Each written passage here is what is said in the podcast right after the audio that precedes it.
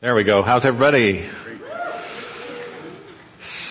Good to see everybody here today. I want to talk about something that. So it was disheartening yesterday, to say the least, to see some of the things that were coming across the news about what's happening in our nation, what's happening in our country. Um, I mean, you could take a whole service and talk about that. And at one point, I was just, I watched the news briefly because I saw some things on uh, Twitter. Isn't that a wonderful thing? And uh, it's just heartbreaking, absolutely heartbreaking. And it can be a little bit, you know, depending on uh, the situation, whether it's more national, uh, in the case of stuff that happened yesterday, or more individual and because you're overwhelmed by stuff that's just happening to you, you can begin to get a sense, if you're not careful, uh, sense of powerlessness, a sense of hopelessness, can begin to invade your life. And if you're not careful, you begin to operate out of that. And so what I want to talk to you about today, I think is really, really important. Um, I want to talk about having the power to change that there are so many messages that we can receive that will tell us that we don't have the power to change anything. That I think it's very important for us as believers, particularly uh, during difficult times and whatever, that we remind each other of the power that we do have so that we can access and use the power that we do have so that we don't allow ourselves to become a victim even of our own thinking. Does that make sense? So I want to affirm to you this morning that you have the power to change. And the greatest power of change that you have, I mean, you and I have the power to literally change the world. We really, really do. We really can make the world a better place by the way we choose to live. We have that power. And one of the ways, in fact, I would say the primary way that we change the world is by changing ourselves that the vast majority of the power that we do have to change, we can apply to ourselves, and by changing ourselves so that we are happier, so that we are uh, living from a place that is more empowered, that we actually make the world better. I don't know why, you know, um, we, we think about making the world better, we think about making other people happier. Like if they would get happier, that would make it better for us. But, you know, there could be a million people that are happy and you could still be miserable. But by the same token, how many of you have ever heard this? This is kind of a religious cliche that we like to use. Well, if one person was touched, like we'll say that during tragedy sometimes. If there's a, a tragedy that happens, someone uh, unfortunately dies unexpectedly or something, and it's a tragic thing, and we have a service for them, perhaps and because I hear this, you know, a lot, well, if one person was touched, if one life was changed, then it was worth it all. And sometimes we say that just to make ourselves feel better. There, sometimes there's just a sentimentality to that. But oftentimes, uh, there is a heartfelt passion behind that that says, uh, if I'm doing what I'm doing, even if only one person is impacted, even if only one person's life is changed, then it was worth the effort that I put forward. Yeah. Right? But what if that person is you? Like, like what if you put that much effort into improving your life and your happiness so that you were the one person who was being touched by what you were doing?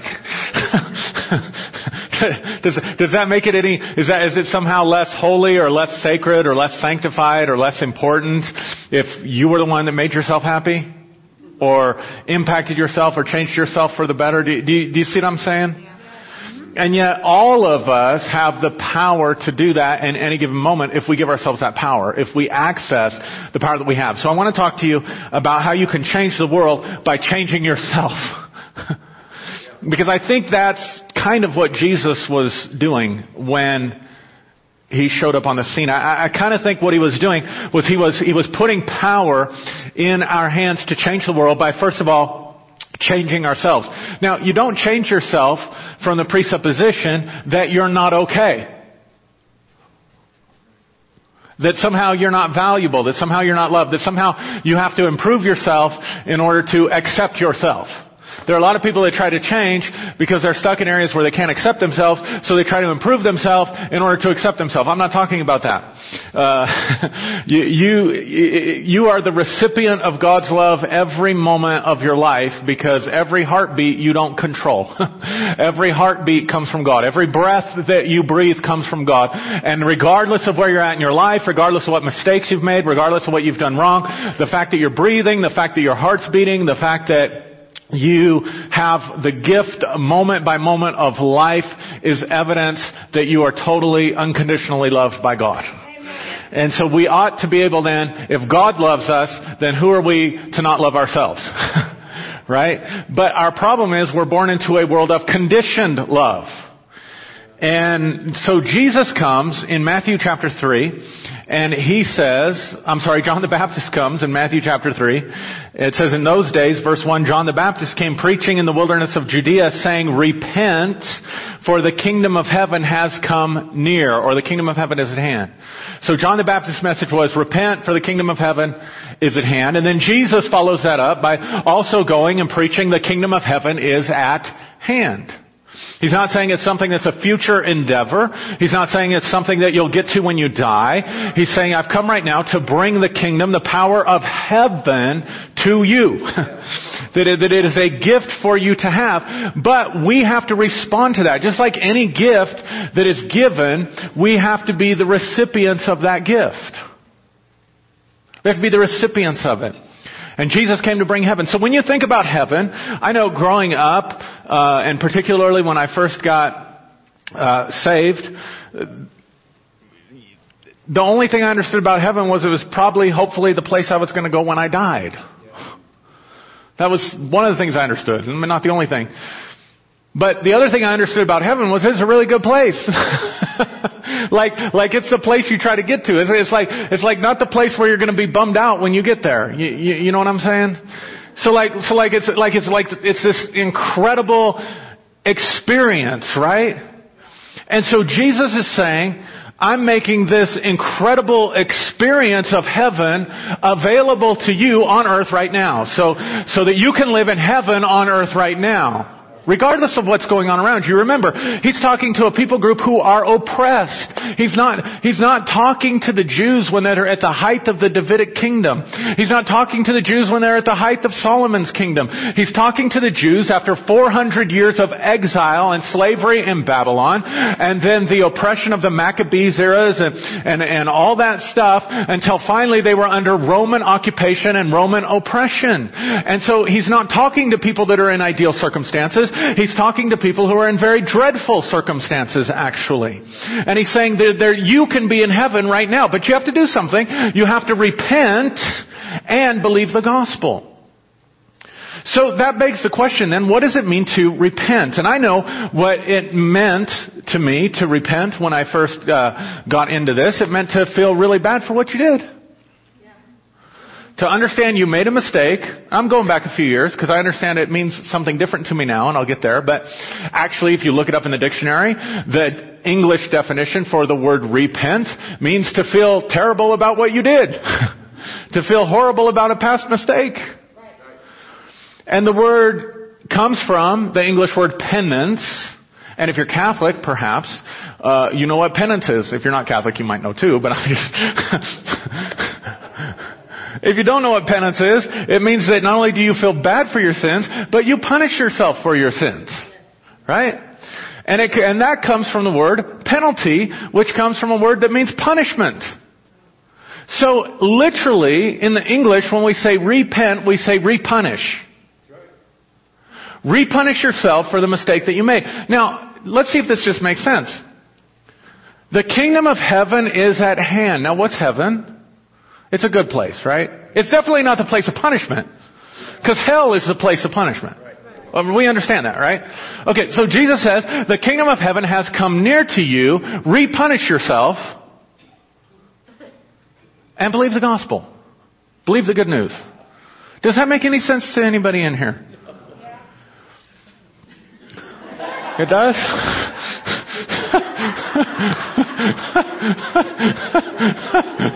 we'll talk afterwards.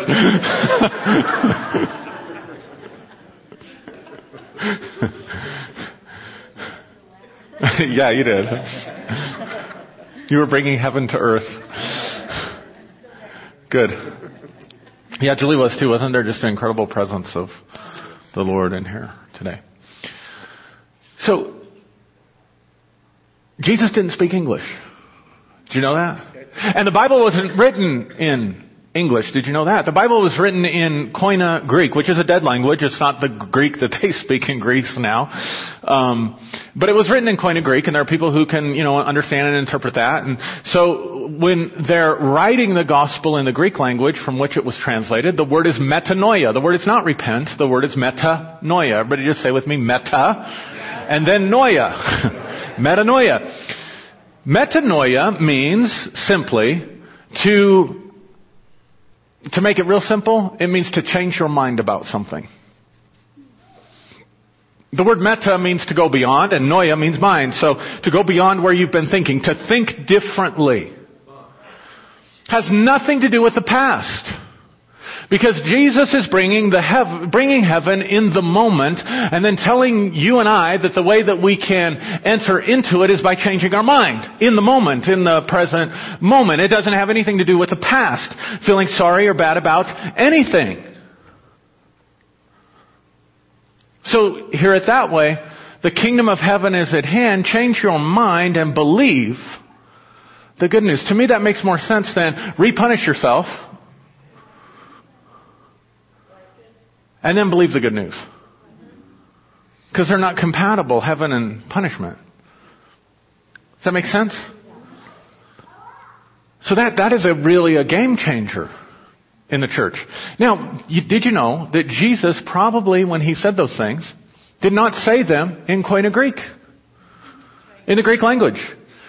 Because we know that Jesus was Jewish and that the Jews spoke Aramaic.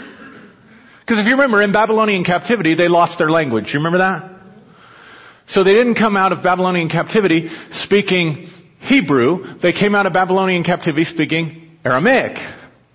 And there's a totally different word for repent in Aramaic. Would you like to know what the Aramaic word means? The Aramaic word means this. It means, uh, let me find it in my notes so I don't get it wrong.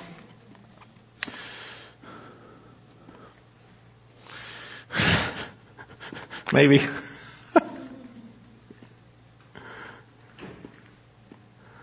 In the Aramaic, it means to return to something, to flow back to something. The idea is of a wave that breaks against the shore and then retreats back into the ocean. When it's retreating back into the ocean, it's repenting. To return, I like this one, to return to an original rhythm. To, now listen to this, to unite with something by infinity because it feels like going home by affinity, not infinity, by uh, wrote infinity, by affinity because it feels like it's because it feels like going home. So again, think of the think of the wave crashing against the shore. It's leaving its home for a moment and coming to land, but that's not where it belongs. And so it retreats, it returns, it goes back to the place where it has rhythm. It has an affinity for the water, and it returns to home. So, in essence, then, Jesus is saying the kingdom of heaven is at hand. Return to your original self. Return to your original condition. Return to the place that you have an affinity for because it feels like home. And it has to do with all your internal mental and emotional processes. So here's my presupposition. If, if God, God tells Jeremiah in Jeremiah chapter 1, he says, Jeremiah, he, he shows up on him and he says, Jeremiah, before I formed you in your mother's womb, I knew you. And I ordained you to be a prophet to the nations. Meaning that Jeremiah had some kind of pre-existence, but not only did he have some kind of pre-existence, but he had a predetermined purpose and personality and makeup and temperament. Right? Yes? So the reality is, is that every single one of you is a gift. Every single person in here is a gift to the world. See, God never changed. God, for God so loved the world that He gave His Son, and He continues to operate the same way. He, he continues to give His, obviously that's referring to Jesus, but it's just the character of God, to give His sons and His daughters because He loves the world. You're here because God loved the world. You are here because God loved the world. You are here because God prepackaged. God put something inside of you that is of Himself, that is a spark of His own divinity, of His own nature, of His own, uh, who He is, that He wants to share with the world. And so He pre-designed you with something that has nothing to do with anything outside yourself. That, that really you are a, an original who came from heaven. You are a love gift from God to the world. And and God's intention, God's passion, God's working and God's desire is to, is to open up the package that you are so that the gift that you are can come out and be shared because as you come out, the love of God is flowing out to the world. God, can, God loves the world through you, not because you take care of the sick, not because you take care of the poor, not because you, you, you, you preach the gospel to people. God loves you. Uh, God loves the world through you by giving a unique expression of His own divine spark in the consciousness and person that you are, so that who you are inside is meant to be externalized to the world. And as it's externalized to the world, God is giving the world a hug. Which is why if you can't repent, oh, come on guys. If you can't repent, if you can't return to the original, if you can't get back to the rhythm that you had when, when you were in heaven, if you can't do that, then heaven can't come to the earth because the love of God is being stopped up. It's, it's as though Jesus is saying, God is wanting to love the world through you, but you have to return home. You, you have to return to your original condition. You, you have to return to that which you were brought here to do. You have to become your original, authentic self. And when you do that, heaven is brought to the earth because the love of God is being unwrapped in the gift that you are. So that who you and I are must be externalized, expressed, realized. And it has to be the authentic us. So here, thus, is our problem. Our problem then is this. Our problem is that we're born into a world that does not nurture what God gives yet. So that's the whole issue. The whole issue of what's happened the last couple of days with the, I don't even know what to call it. The insanity of hatred that is expressed in the name of Jesus is it can be boiled down to one simple issue, and that is a failure to appreciate what God has given in every single human being and honoring and opening the package. Right? So, so the point is we're, we're born into a world that as of now, as of right now, as of yet, doesn't really nurture that expression. It oppresses. It murders. It kills. It devalues that expression.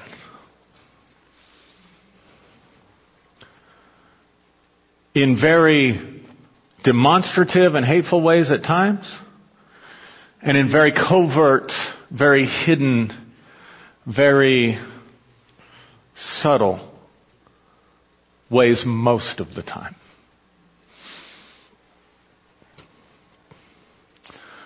So that the person that you and I are, to a large degree, you know, we're complex beings. Uh, just, that's what messed up my, my preaching was I realized we are really complex.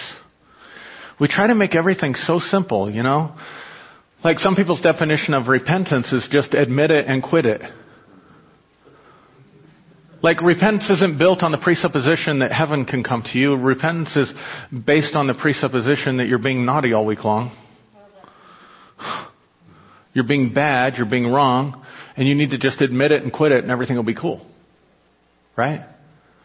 And so we could list all kinds of problems. You know, if you've got this problem, this issue, you're doing this in your life, that in your life. And then we could say, okay, well, if you want to be right with God, then you just admit it and quit it. But I found out admit it and quit it doesn't work so well. Okay, maybe it's working great for you guys, but a lot of people it just doesn't work for because it's oversimplifying something. Right? Consciousness. Who you are inside is so much bigger and so much more beautiful and vast than your body. And yet, you wouldn't want to go to a heart surgeon who was oversimplifying the process for the sake of convenience. so one of the ways we honor ourselves, one of the ways we love ourselves, one of the ways we begin to externalize what's within us is we begin to honor the complexity of who we are. And we begin to recognize that what has formed inside of us, what has made us what we are, oftentimes is not the externalization of the, of the divine spark that's within you. The original plan, the original intention, the authentic self. But what is, what we live in, rather than the kingdom of heaven. So let's do it this way. The kingdom of heaven would look like this. When you can return to your original authentic self and be totally authentic with who you are. In the book The Four Agreements, that's called being impeccable with your word. You're impeccable with who you are. That would be, that would result in heaven. So what causes hell? What causes hell? What causes hell is agreeing and internalizing who you are not to the point that it becomes an expression of you. You get it? So instead of externalizing who we are, we internalize who other people are.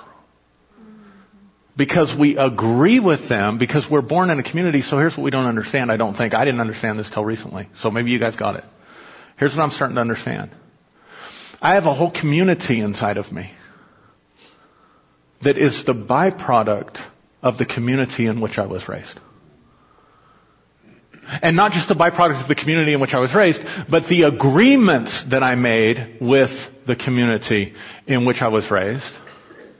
And those agreements that were made were made based on how, listen to this carefully, how love and power primarily had been brokered, dealt out, handed out, negotiated in the family and community structure on which I live. So that I learned what was acceptable expressions of me and what was unacceptable expressions of me, not based on any kind of authenticity, but based on whether or not I got loved for that expression or punished for that expression. So that in a very real way, you and all of us became domesticated, trained, to perform a certain way, not for our own best benefit, but for the benefit of everybody else. So there are things that I was taught in church. I was taught repent, man, feel sorry for your sins. So I agreed with that. Makes sense to me because I felt sorry. I was, I was, I had created my own hell. There's got to be a reason I'm in hell. There's got to be a reason I don't feel good. There's got to be a reason I don't feel valued. There's got to be a reason I don't feel loved. Well, it's because you were born in sin. Makes sense to me. I'll agree with that. And I'm around this Christian community of people that are really loving me. They are because I'm conforming. Because I'm conforming. So I learn I have to conform to the Christian way in order to get these wonderful Christian people to love me. So when they tell me repent means feel sorry for your sin, I agree with that because it gets me love in the community. And I agreed with it so well that I was able to get enough love that I'm doing this today. But I didn't choose it. Now, do you understand what I mean? I didn't, it wasn't original to me. It was something that was given to me and I never bothered to check it out. So then I find out Jesus didn't speak English. He didn't speak King James. There was a senator, God bless him, congressman, somebody in Washington from a southern state who said, If the King James Version was good enough for Jesus, it's good enough for us. That man got elected. Probably by some of the same. Anyway. Being impeccable with my words. Jesus didn't speak English. So what if, what if repentance means something totally differently? What if I don't have the freedom to change that agreement?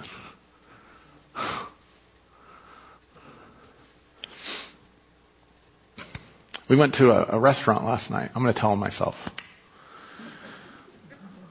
I'm, uh, I come from a uh, very predominantly Celtic uh, ethnicity. Scotch Irish. And they're kind of known for their temper. And if they're not, the Tomlinsons are.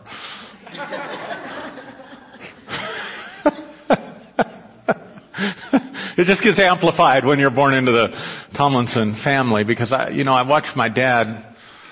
Anger was a very powerful tool of uh, power that my father would use to get his way.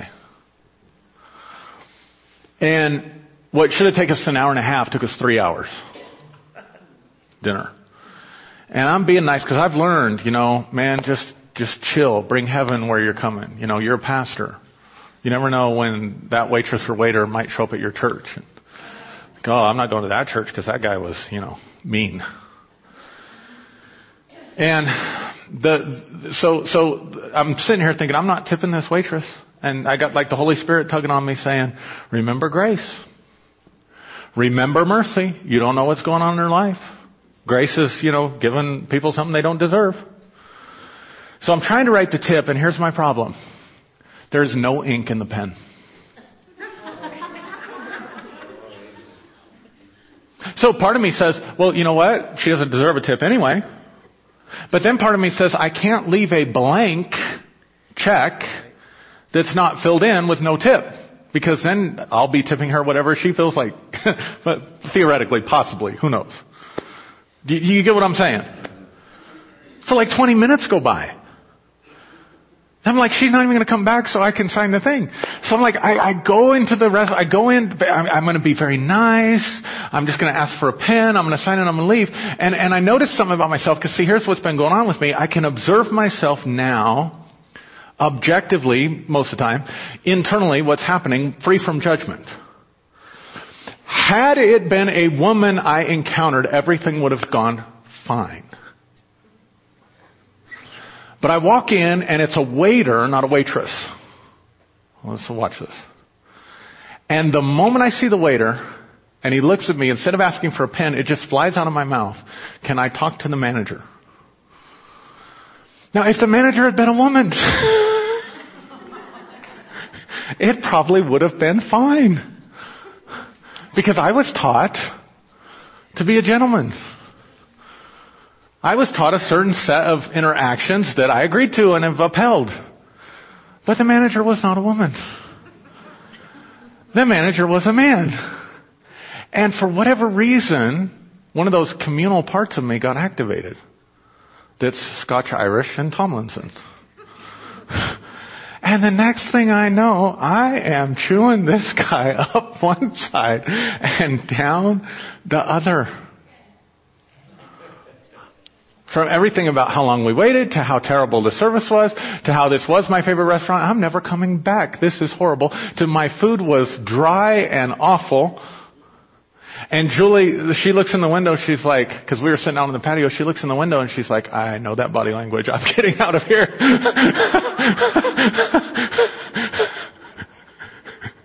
so I go back feeling justified, feeling powerful, whatever, and I sit down, and this guy comes out, and kid you not, he's shaking, trembling, huh? Handing me the, the, the check and the pen, and he says, here, if you'll just sign this, I'm going to take $50 off your meal. And then he pulls out a couple cards. He says, here's a couple free meals that will comp uh, if you'll come back.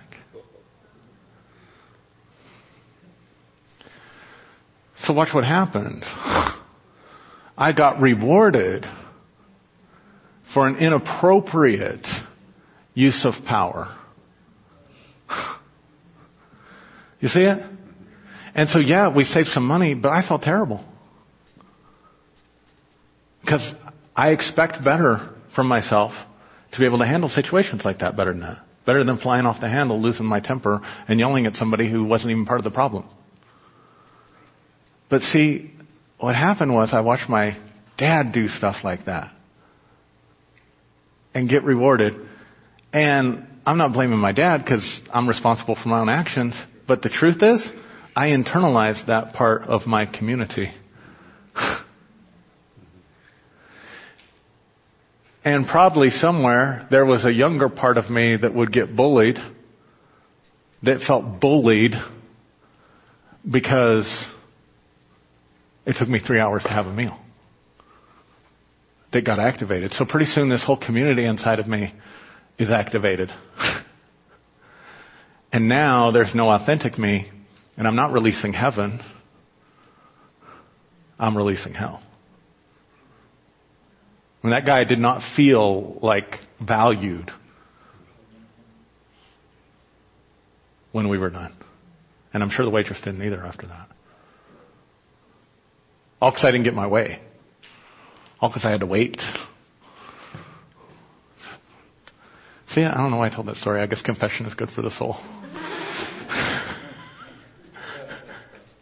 So, I, but see, I can handle that a couple different ways. I felt bad about it because of the effect it had on the other person. I didn't feel bad about it because, oh my God, I'm such a terrible person. Oh my God, that wasn't the love of Christ. Oh my God. Do, do, do you see the difference? Obsessing and judging and victimizing myself about what had occurred. Make sense? Because I realize and I understand that isn't me. That isn't the original, authentic me. That doesn't represent who I am. But you know what it does represent? Agreements that I made somewhere along the way about how power works in our society. And about what I'm entitled to when I go out someplace to eat. Because that's part of the conditioning. See it? And so what did I do? I conditioned my love. Because I had first been conditioned in the same way. And that's true of all of us. Does that make sense? So, let's make it, let's bring it home. So what do we do? What do we do? How do we change? Great. We have the power to change. How do we change? You know what? All change is this simple. You have to change an agreement. It really is that simple. Changing the ability, here, if you don't get anything else, this is so simple, but please hear this. The only way you and I will ever change, the only way we'll change the world, the only way we'll change ourselves, the only way we'll be able to bring, experience heaven for ourselves on the earth and bring heaven to the earth is if we give ourselves permission to change our minds to understand that what I said yes to yesterday doesn't mean my yes has to carry through to today and to tomorrow. That, that something that I said yes to yesterday, I'm totally free at any given moment to change my mind about that and make a new agreement. I used to believe, because they told me repent means feel sorry for your sins. So if I want to get to heaven, I have to feel bad about what I did. But my problem is most of my sins didn't feel bad.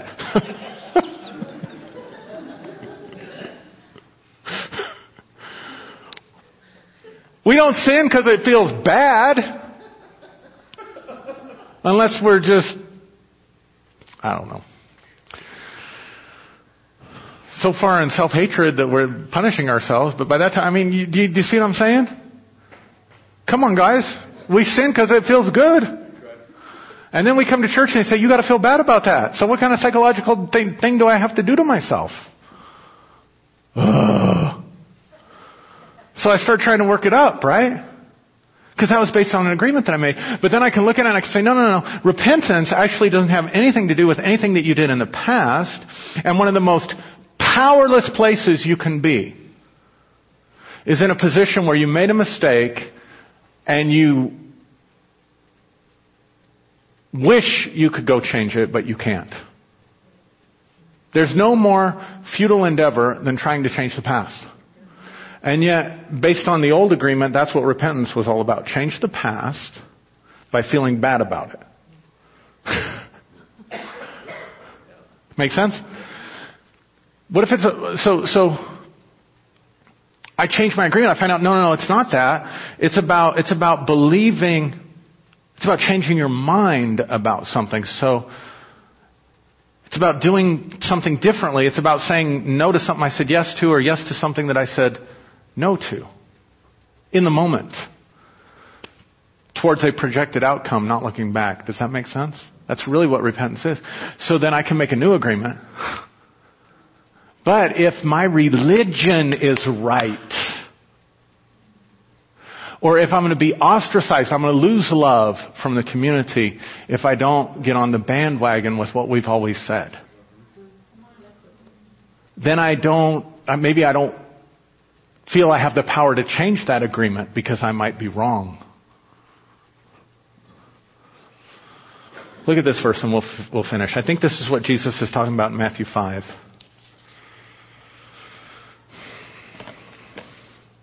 If I can find it. Oh, are you kidding me? Oh, here we go. Matthew 5, verse 33. Listen to this.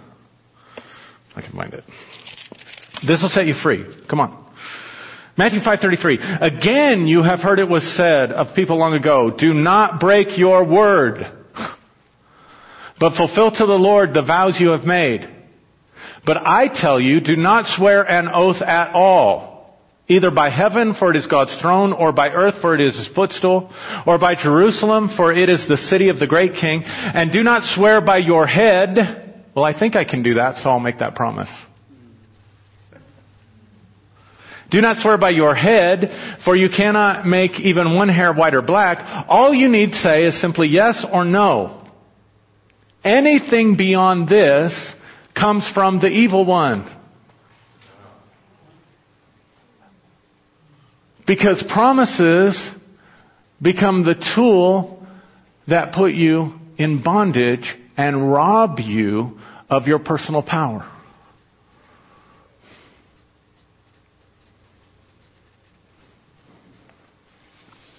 Let your yes be yes. Jesus said, literally, don't make promises. Jesus said, really, stay free to change your mind at any given, any given moment. At any given moment, be free to change your yes to a no or your no to a yes. That's the only way growth can happen. It's the only way maturity can happen. When you and I have the personal freedom, we have the personal power to change our mind about anything at any given moment. That we can decide, this is producing hell for me, I'm going to change my mind so that I can try something else and maybe get heaven. So that, so that I'm not controlled by any agreements out here. See, I can't externalize myself. I make a promise to someone. It's an agreement to someone, which means that maybe then I can't externalize myself. I cannot externalize myself. God cannot love the world through me. I cannot bring the kingdom of heaven to earth if I don't have the freedom at every given moment to change my yes to a no and my no to a yes. If I don't maintain my personal power to say, yes, I know I said yes to that last week, but I'm saying no today. and I might say yes uh, tomorrow, but right now, I don't think so. But if I change my, time, my mind tomorrow, I can do that. Now, that can cause you some problems in relationships by exposing who all the manipulative people are in your life. Okay, let me say it this way. That can cause you problems in your relationships by exposing who wants to control you. Or who you want to control. See, the Old Testament says, swear to your own hurt and change not. Think about that. That's hell. Swear to your own hurt and change not. Jesus said, you've heard it said, See, we recognize the scriptures in the others. You heard it said, don't commit adultery. We know that's in the Bible. But I say to you, you heard it said of old, do not kill. We know that's in the Bible. But I say to you. But then we get to this one and we forget. That he's saying, I know it says in the Bible to keep your oaths. I'm telling you to be free from that. I'm telling you to be so free from it, in fact, don't make an oath at all. Because if you do that, it's from the evil one. Which means you're not going to be bringing heaven to the earth. So if you, if you want to change, you want to make the world a better place, then you, you and I, we have to take responsibility for our own lives, become the captains of our own ship, so to speak, so that we are the ones steering the ship, not, not our past, not past agreements, not other people. We are the ones that are deciding yes to what we want to say yes to and no to what we want to say no to, and we have the power in every moment of our life to make it, to, to change that decision. When I went in and I saw the waiter, without even thinking about it, I said yes to using a form of power that was going to leave me feeling yucky in order to express myself. I, I have not done that in a long time. Which means I've had situations that were worse on me, and I said no to that agreement Many times. Many more times than I've said yes to it. You see what I'm saying? But now here's the other thing. I can also, so, alright, so let's do it this way. Do you realize there are Christians who won't say the Pledge of Allegiance? They won't say the Pledge of Allegiance. Now, I was taught as an American to honor our flag, to honor our country, to honor the men and women who served, and that's part of the American formation of who I am. First time I went to Europe and we were in Austria, I was shocked at how negatively the Austrians viewed national patriotism. Because think about it. For many of them, their parents and grandparents, it was national patriotism that gave rise to Nazi Europe. So, whereas in our country it is a huge sin to do something that we deem, that our community deems disrespectful to the flag, but if you're raised in Austria, they view that as potentially dangerous. I'm not saying one's better than the other or right or wrong. I'm just saying we're byproducts of our culture. So I still say the Pledge of Allegiance. I still stand. I put my hand on my heart. I drop my kids off every day. We get there right about the time that they say pledge. If they're saying pledge, I've watched other parents. They sign them in. They're saying the Pledge of Allegiance and they book. But I was trained differently. So if they're saying the Pledge of Allegiance, I stop. I don't sign the book. I put my hand on my heart. I say the Pledge of Allegiance with the kids. Then when we're done, because I was taught, so you see I made an agreement. But now here's the thing. I'm consciously choosing to do that. I'm not being victimized by it. But then here's the other part of that. If we're not careful, we externalize our values on someone else who does not share them. Which means we're trying to control them in the same way, with the same control that we're trying to get free from ourselves. So that there are Christian, God loving, God fearing people who will not say the Pledge of Allegiance. And you know why? Because Jesus said, don't make an oath. And pledge is another word for an oath. So they are, in their mind, obeying Jesus, the teachings of Jesus, by not saying the Pledge of Allegiance. But we as good, can I just say it, mostly white evangelicals, are going to get bent out of shape because they're not saying the Pledge of Allegiance when we've never even thought about what Jesus said and how it might apply to our lives. But we're going to judge them out of our internalized American values for their attempt to internalize what Jesus said and act on it and apply it to their lives. Who's wrong? Well, it depends on which has more value to you. So I can be free to choose to honor the flag and say the Pledge of Allegiance because I choose to do it. And at the same time, I can honor someone else's choice and say, you know what, the fact that they don't doesn't affect me at all.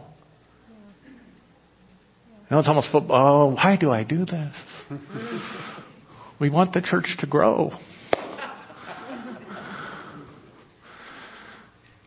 Football season, everybody's all bent out of shape last year because Colin Kaepernick and some others wouldn't stand during the national anthem, right? So we're all bent out of shape about that. And I get it. I really do. I understand. But here's my question. Does the fact that he's coming from a different paradigm change the fact that I live in a free country? Well, what we call a free country.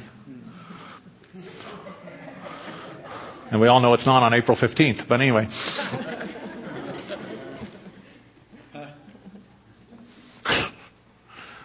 do, you, understand? Does it change that? Does it change the fact that we won World War II? Does it really have any effect on my life whatsoever? None. So why do I make my life hell? I don't, because I understood where he was coming from. But why are so many people out there making their lives hell because Colin Kaepernick, hating because Colin Kaepernick wouldn't stand up for the national anthem? I, I don't get it. It makes no sense to me at all. I'm going to actually make my life hell because I'm worked up about something someone else is doing in a peaceful demonstration that says we'd like to see change come to our country. Not get behind a vehicle and charge into people with your car and kill them because you don't agree with them.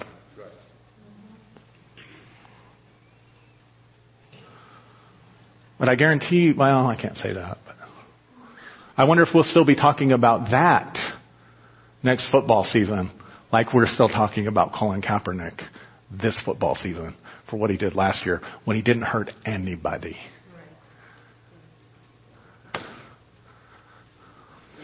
Are you breathing? All right, I better quit. I don't know why I got off on that rant. It'll, it'll free you. It'll set you free. Listen, you don't have to get all bent out of shape by, by all the stuff you see on the news. Unless you agree with it. Then you start bringing torment into your own life. Do You see what I'm saying? But at the same time, you can say, you know what? I am God's love gift to the world. And I'm going to make the world a better place by externalizing who God made me to be. But here's the thing. Oh, last part, I got to get this out. You ready for this? When you break an agreement, it creates tension. And backbone, by definition, is the ability to tolerate tension so that you can hold it. See, I, for some of you, I created tension just now. I did.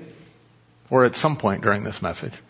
I start talking about the Pledge of Allegiance and maybe not saying the pledge. I start talking about someone not standing for the national anthem. If, if you internalize the same dutiful soldier that I did, I created tension for you. So you can come create tension for me, and we can have a very tense relationship.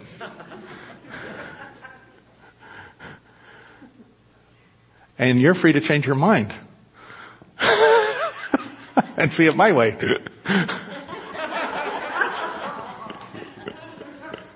Just like I'm free to change my mind and see it your way.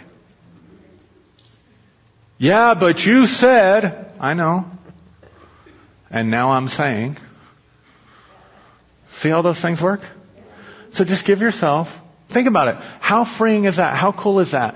To say whatever I don't like about my life, whatever I don't like about what I'm thinking, whatever I don't like about what I'm feeling, whatever I don't like about I'm doing, what I'm doing is the result of an agreement somewhere that I made.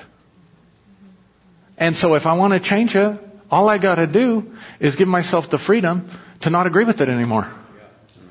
To change my yes to a no or my no to a yes. And try it out. And if that's not bringing heaven, guess what? Let's try something else. Because I'm free to do it. And so are you. And if there are things that I didn't have choice about before, but that I want to keep, I can consciously now choose to keep those things. because it's bringing me peace and happiness and joy, and not because it's what it's expected of me in order to give someone else peace and happiness and joy. Does that make sense? All right. So, Father, thank you for the power. Right now, stand up. Stand up if you would.